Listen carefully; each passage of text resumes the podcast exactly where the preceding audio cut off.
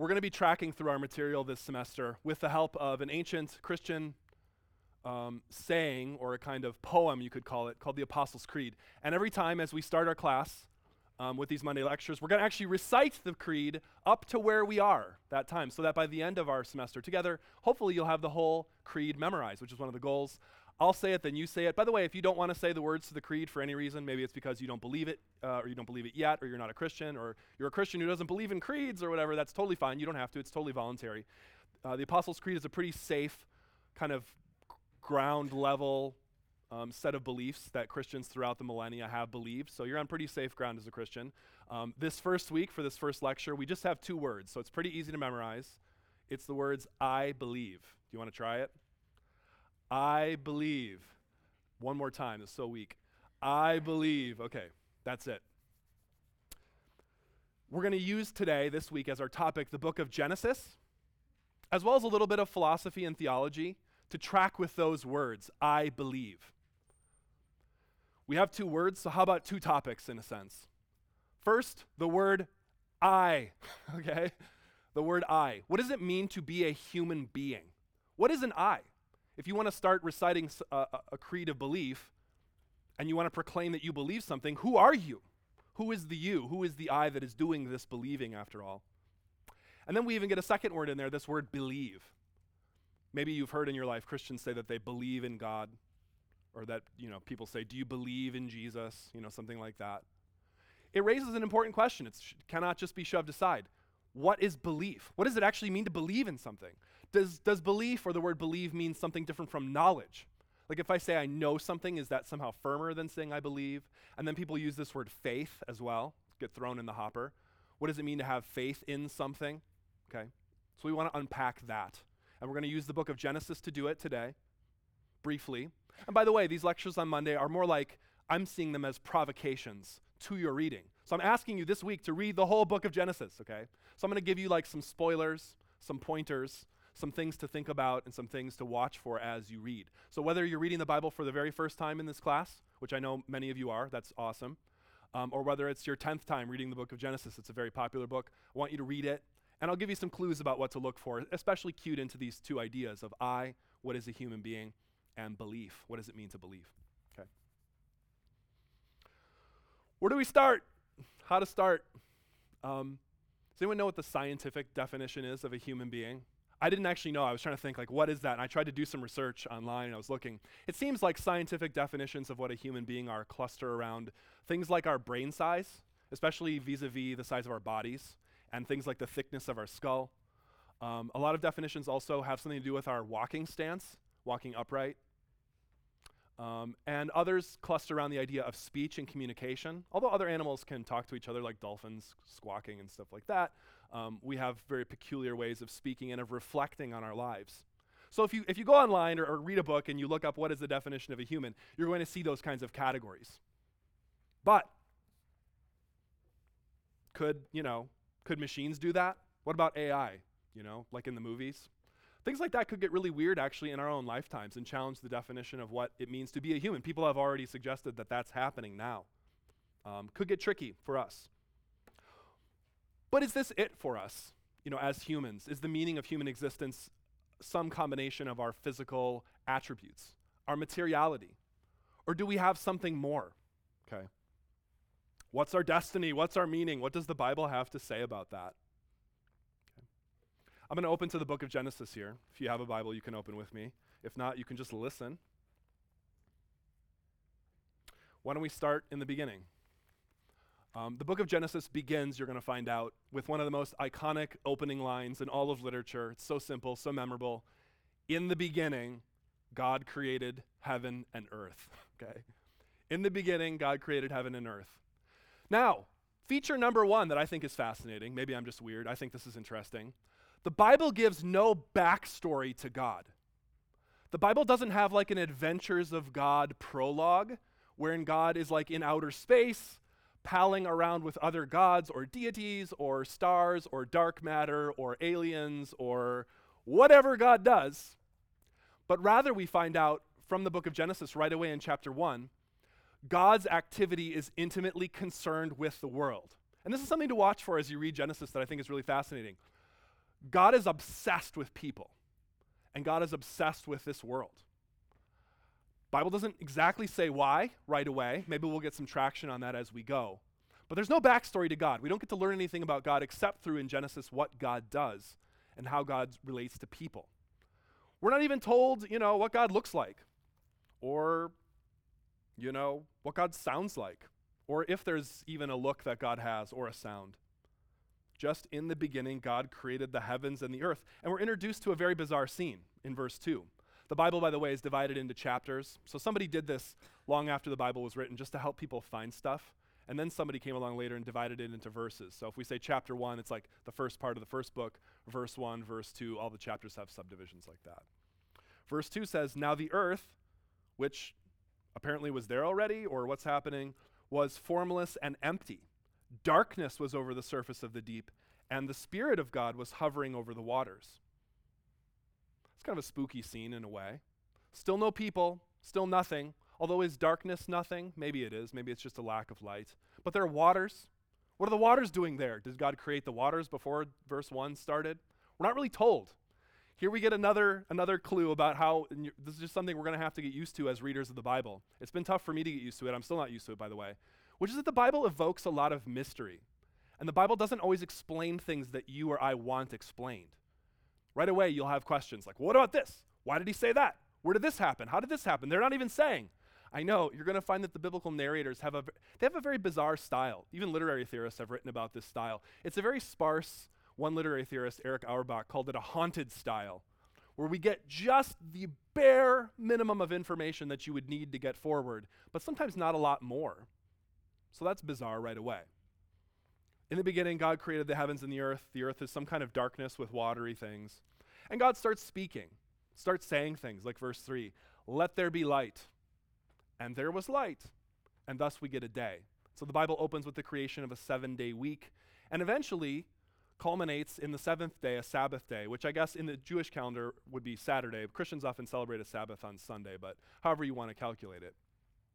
A seven day week. And there are various features here, and I've got some readings for you this week for you to look at, and you can consider those and so on. Um, I want to focus, though, on a particular aspect of, of the creation, on our theme, namely the creation of people. It comes up pretty quick. I should mention, though, I should, I should, I should admit, I should say, even so, um, people are not the first thing that God creates in the Bible. Not first. I already mentioned God said, Let there be light, so we have light. Then we have some kind of vault separating um, waters. Then we have sky and dry land, and then, and then trees and plants. This is verse 11 if you're following along. And then you have sun and moon and greater lights and lesser lights and things like that. Then by verse 20, you have the waters are teeming with fish and living things.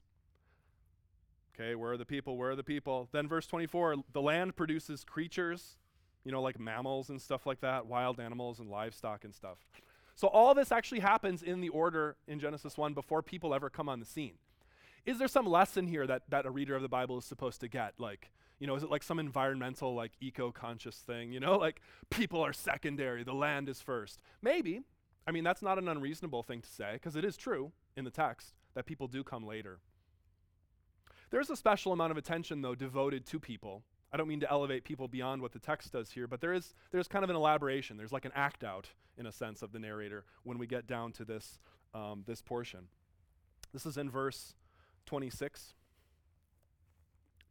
Then God said, Let us make mankind in our image, in our likeness, so that they may rule over the fish in the sea and the birds in the sky, over the livestock and all the wild animals, and over all the creatures that move along the ground. And then there's a little poem. It's like the editors of the Bible set it off like a poem in verse 27. So God created mankind in his own image. In the image of God, he created them Male and female, he created them.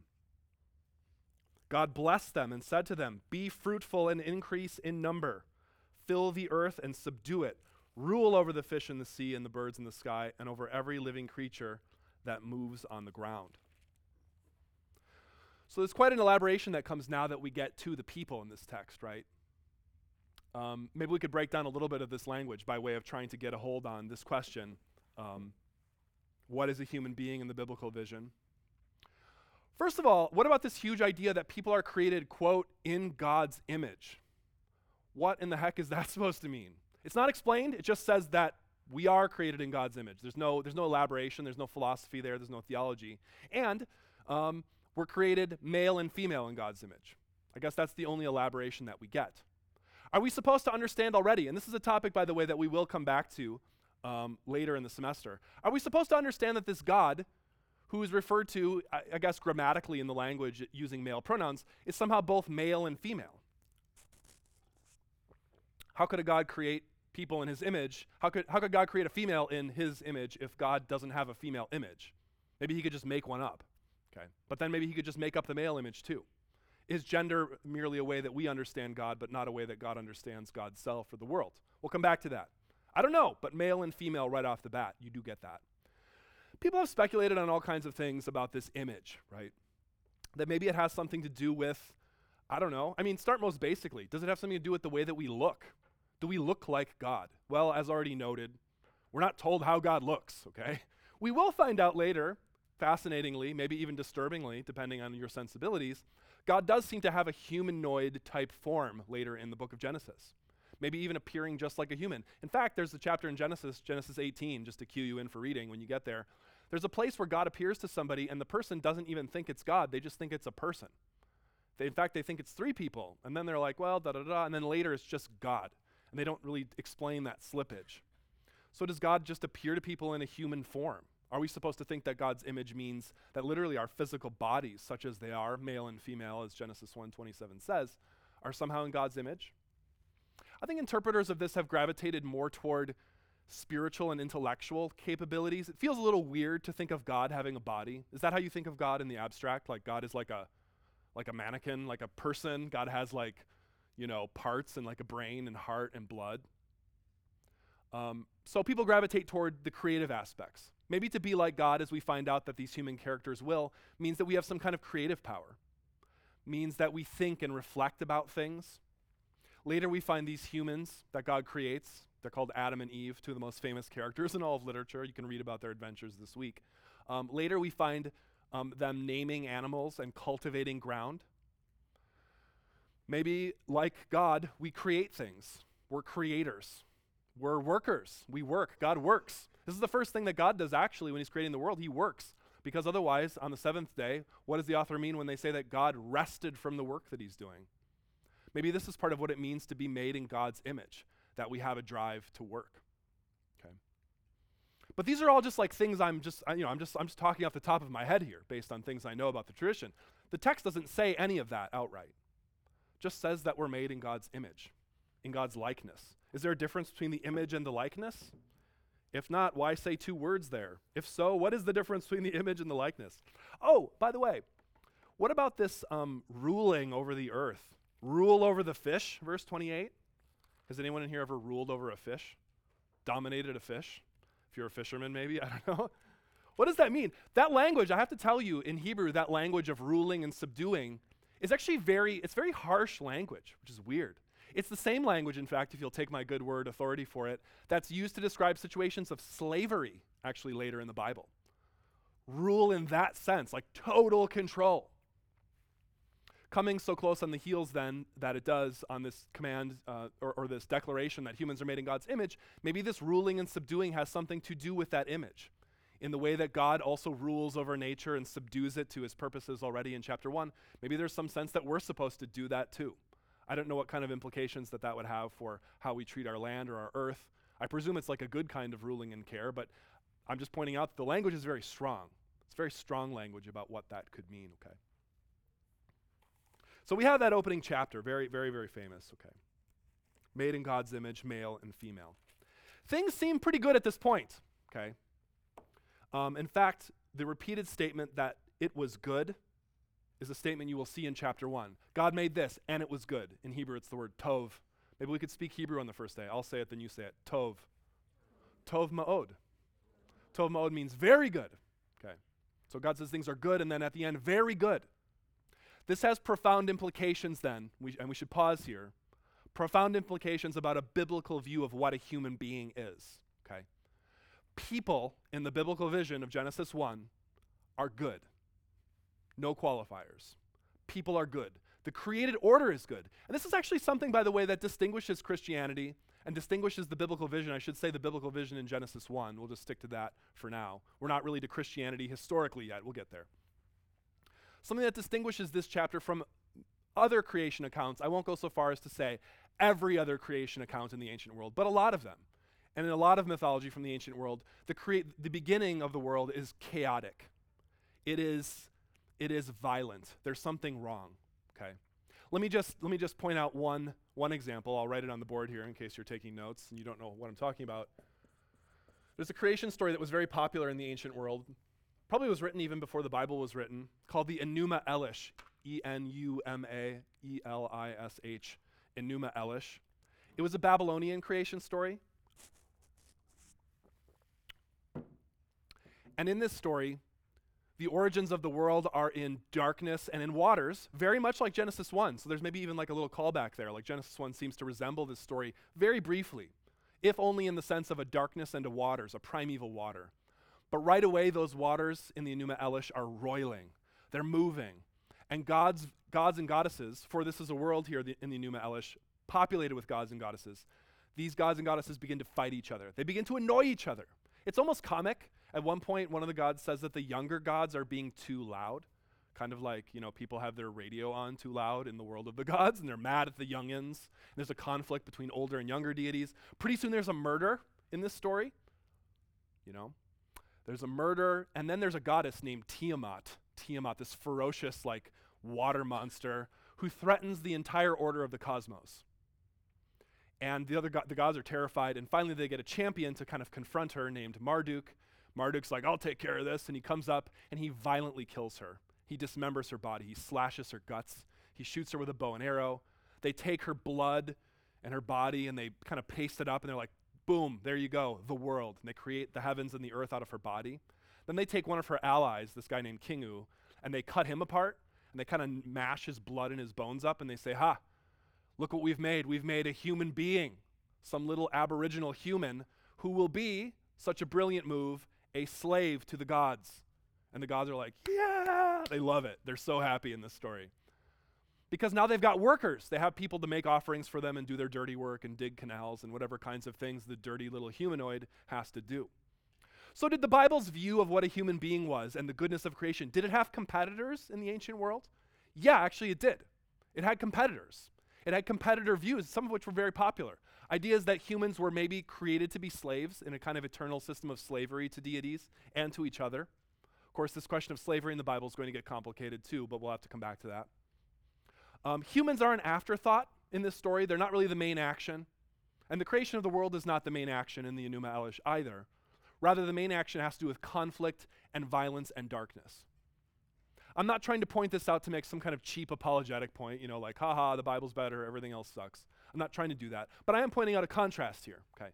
The Bible's vision of people and of the created order is good. Are there problems that creep in later? Yes. How much later do they come up? Not that much later, okay? It's really quick that the problems come in.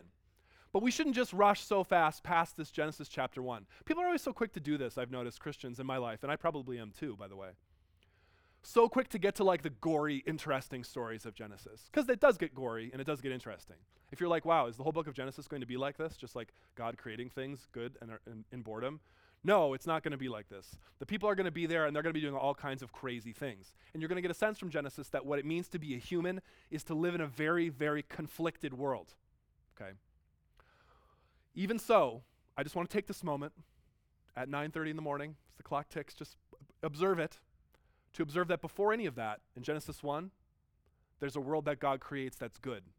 And there's nothing that happens that can go back and like take an eraser and erase Genesis chapter 1. The text is there, okay? God's created order is good. Humans are made in God's image. And this is something that I think all Christians should agree on, can agree on about humans. That humans have absolute, inherent dignity and worth from the very beginning. Everybody, no matter what that there's dignity and worth built in, no explanation, no further comments, no buts, no ands, no ifs, just full on dignity and worth for people at the very beginning. This is the biblical vision of people that we start with, okay? Yeah, but what about sin? But what about ugliness? But what about death? Yeah, I know. It all comes up. it's coming. We'll talk about it here in a second. But people are made in God's image, and people are made good, and so is all the rest of creation. Whatever else goes wrong. You know, and that's important, I think, in the biblical vision. So watch for that as you read. Yes, yes, of course. Watch for the problems, though, too. I mean, the problems come up so quickly. Genesis chapter 3, a famous chapter, so you'll get there. The first two humans God creates, Adam and Eve, they have a problem. I'll let you read about it. I won't spoil it, you know. But really, Genesis chapters 1 through 11 are often considered a unit, sometimes called the primeval history or the primal history. And they sketch out a series of interactions that the earliest humans have in the biblical vision with God. And it's pretty, I don't know, it doesn't go that well. It just doesn't work, you know? People, as it turns out, and this is also part of our identity, according to Genesis, people are boundary breakers. We see a boundary, don't eat from a tree, God says. Then people are like, I'm going to do it, you know? It's like those memes about, like, you know, don't push this button, and everyone's like, they're about to push it, you know? People are transgressors like this. Why? People do it again at this thing called the Tower of Babel. You'll see that. There's something uh, having to do with this flood, which God kind of enacts like a genocide on all of humankind except for one family. Now God's even turning violent against the people. You know, things go downhill very quickly, okay? Genesis 3 has often been the focus here. There's a serpent. We are not told, we're not told where the serpent came from. He's just crafty, and he sort of dupes them into eating this fruit uh, the woman, and then she gives them to the husband who's with her, and then they're doing this. And now things seem to go bad. There's a long poem in Genesis 3, starting at 14. Cursed are you, God says to the serpent. God doesn't actually curse the people, though. You'll notice the language very carefully. God doesn't say cursed are, is humanity. He says to the man, Cursed is the ground because of you. Through painful toil, you'll eat food. And then the woman, too, gets, gets some problems in childbearing, and they go on and live like this. There are arguments, theologians, people who study scripture and the history of the Christian tradition really carefully, there are kind of arguments that, that, that, that they've come up with about what it means to be a human, kind of based on this chapter, but things that just seem to be true about our experience. Um, for instance, there's a Christian theologian named Augustine. I'll write his name up here. Augustine, kind of like it sounds. And then another guy named Aquinas, who lives a lot later. Augustine lives around the year 400 AD. Aquinas lives like in the 1100s ish. Don't quote me on that. Look it up on Wikipedia, okay? Um, and in this theological tradition, there, there are things that we learn about humans, in particular, getting tr- traction on this idea of the I, what is a human being, from Genesis chapter 3. For instance, number one, we desire things that are bad, even though we know they're bad. Has anyone ever been there? I don't know why I do this. Like, you know, you want to eat things and drink things that you know you shouldn't eat or drink because you're already full, but like you just want it anyway. Has anyone ever wanted something that was bad? I mean, this is like a human universal. We want things that are bad, and not just stupidly, like, oh, I wanted a bad thing. I wanted to, you know, marry this woman, but I didn't know that it was going to be horrible, so I shouldn't have done it, you know. It's like we know it's bad and do it anyway. Augustine and Aquinas looked at that and they said, ah, there's something there. There's some problem there that we have. Number two, we get hot and bothered. We get hot and bothered. We get really worried about the fact that our bodies decay. And this causes us suffering. In other words, an awareness of death. Seems pretty integral to what it means to be a human. Adam and Eve, in this famous story in Genesis 3, become aware at one point of their, of their death. And it causes pain. You don't want to think about dying, you know? Think of all the things we do to try to cover up for the fact that we know we're dying. The exercise routines, the makeup, the surgery, the hair dyeing, you know. Um, think of the way we even dress people up in coffins, you know, putting makeup on them and doing their hair all right and putting clothes on them. Which leads to another thing, this issue of it's, it's pretty much almost a human universal. You could quibble with some of this, that we don't like nakedness. We don't like it, okay? You have a bad dream, it's like in the dream you're naked in front of a bunch of people. Ah, you know. People have different standards, of course, about nudity in different places, but we wear clothing. We do this. Other animals seem not to do this or at, at all or in the same way. We're also, and this is key, and this was very key for Augustine, very important for thinking about what it means to be a human. We may be able to return to some of this on this Friday or even the next Friday after that, because we'll still be talking about this. We're restless. We are restless people. We're divided. We don't know what to do. It's hard to be happy. We want to be happy, but it's like things kind of go wrong, you know? We're intellectually restless, we're emotionally restless. You know, it's like I'll be walking through the quad and somebody waves to someone behind me, but I think they're waving to me and I wave to them, but then it turns out it wasn't for me. And it's like my day is ruined, you know? That's how easy it is not to be happy, right? so easy. Why does everything just go wrong so often? We're restless like that. We're searching. No, I want to do this. No, I want to I want to be this. I want to be a doctor. No, I don't want to be a doctor. I want to be this. Why are we like that? Those features of human beings are in fact reflected in Genesis 1 through 11. So as you read, I want you to watch for that. You're going to see that also some of these characteristics, this restlessness, this dividedness, this desire. We have conflicts. Oh, by the way, there's one more thing to mention too. Augustine and Aquinas were very big about this, and you see this as well in Genesis. We have, how to put it, we have problems around the issue of sex. Like, we just have issues with sex. Like, sex is just an issue. We have problems with it, there's shame associated with it. You can't get around it. It's tough to do. And Genesis takes this right on. So, as you read, look for that and see the various places that sex comes up, not just in Genesis 3 and later, but also in many other stories. There's a character named Abraham. His name at first is Abram, but then his name gets changed to Abraham. Maybe an implicit clue there that in the biblical vision, also people change, people are changers. And Abram becomes the focus of the story in Genesis chapter 12. This is very sweeping. Now I'm covering lots of ground here, okay? God comes to this guy, Abram, kind of more or less out of nowhere, and makes him a proposal. The proposal is this is Genesis chapter 12, if you're following along, verses 1 through 3. The Lord said to Abram, Go from your country, your people, and your father's household to the land I will show you. I will make you into a great nation and I will bless you. I will make your name great, and you will be a blessing. I will bless those who bless you. Do you notice how often the word bless is coming up? Blessing is the key here. I will bless those who bless you, and whoever curses you, I will curse. And all peoples on earth will be blessed through you. So here's a prime moment to consider both the meaning of the human being and now getting into our second topic, which we'll have to carry over into Friday. This question of belief. What does it mean to believe? How, if you're Abraham, are you going to believe a God like that? Maybe let's say Abraham lives in a world in which he thinks there are many different gods. He doesn't know. I mean, what's he supposed to think? And some voice comes to you and says, Leave your home. You know, I don't know how it sounds like a ghost like that. Leave your home. Go to this new place. Leaving your home is a big deal. I mean, some of you as freshmen, who knows? Maybe you're from different places, not exactly from Newberg, Oregon. You leave your home. I mean, there's a lot of anxiety associated with that. You don't do that lightly, do you? Especially if you don't know where you're going. What if you had been called to go to a college by some divine voice and they didn't even tell you what the college was? They just said, go to college. And you're like, where? Just go. so you're just going to leave, you know, pack your stuff up and just start walking down the road. That's what this guy is asked to do. Later in Genesis chapter 15, God's going to promise this guy something, just again, like he did in chapter 12, that he's going to have a child. And Abraham says, I don't think I'm going to have a kid. I'm too old. And God says, You will have a child. Trust me. And then there's a very important verse, one that's going to echo throughout Scripture and is going to come back much later in our course in this thing called the New Testament. That's the part about Jesus, much later. The text says that Abraham believed God and God credited it to him as righteousness.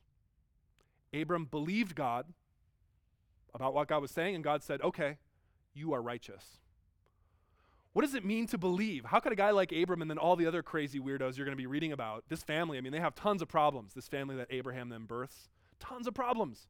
How can they keep believing God?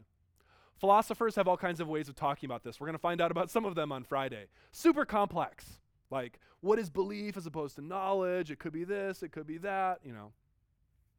I'll end by just saying this one thing, just to leave us with this thought, and then we'll kind of we'll revisit this stuff on Friday, okay? Um, much later in the Bible, there's a famous passage. It's in the book, a book of 1 Corinthians, if you're a Bible reader, chapter 13 in particular, where an author there is talking about love. He's just going on and on about love. Love is this, love is that, love is so great. Don't we love love? Love everybody. Okay. And then he gets into something kind of strange. He says something really specific. He says, Yeah, but you know what? A lot of what we care about in this world is going to pass away. A lot of what we care about is just doesn't really mean very much. He says, for example, where there are prophecies, they will stop. Where there is knowledge, he says, knowledge. Where there's knowledge, it'll pass away, everything that you know. We know in part, we prophesy in part, but when completeness comes, he says, what is in part disappears. Now here's the payoff. When I was a child, I talked like a child, I thought like a child, I reasoned like a child. When I became a man, I put the ways of childhood behind me. For now, we see only a reflection as in a mirror. Some translations for that at that point say, we only see through a glass darkly, a dark glass. We look in a mirror now, like in your dorm room, really nice polished mirrors. Get out your phone. It's pretty much a likeness. But think about the mirrors people had in the past. Not good mirrors. Like, you know, they could look in a lake maybe. I don't know what they did, okay? They didn't really have glass like the way that we do. He's suggesting that the knowledge that we have on this earth, and this is one of the most famous Christians in the Bible, a guy named Paul, is suggesting that the knowledge we have is pretty shoddy. It's kind of like it, we can see stuff, but it's a kind of dark seeing. It's like seeing through a bad reflection, like seeing yourself in the ocean water through a wave that's kind of like rippling and you can't fully see yourself. Do Christians claim, and will Christians claim throughout the Bible, that they are all knowing? I mean, this is, uh, granted, uh, I think a conception sometimes people have about Christianity. Like, oh, Christians are those super confident people that think that they know everything. They know exactly who God is and what a human being is and what belief is. I don't know. I hear this guy saying, no, actually, that's not possible, okay? He's saying the seeing that we have, it's a kind of dark seeing, it's a kind of imperfect seeing. And we have to go forward in some other way. We'll be exploring more on Friday what those other ways are, how we can believe, going a little bit further, engaging with the text on what it means to be a human being. And we'll get some help to do that from some philosophers and maybe a psychologist as well. Thanks for hanging in there today.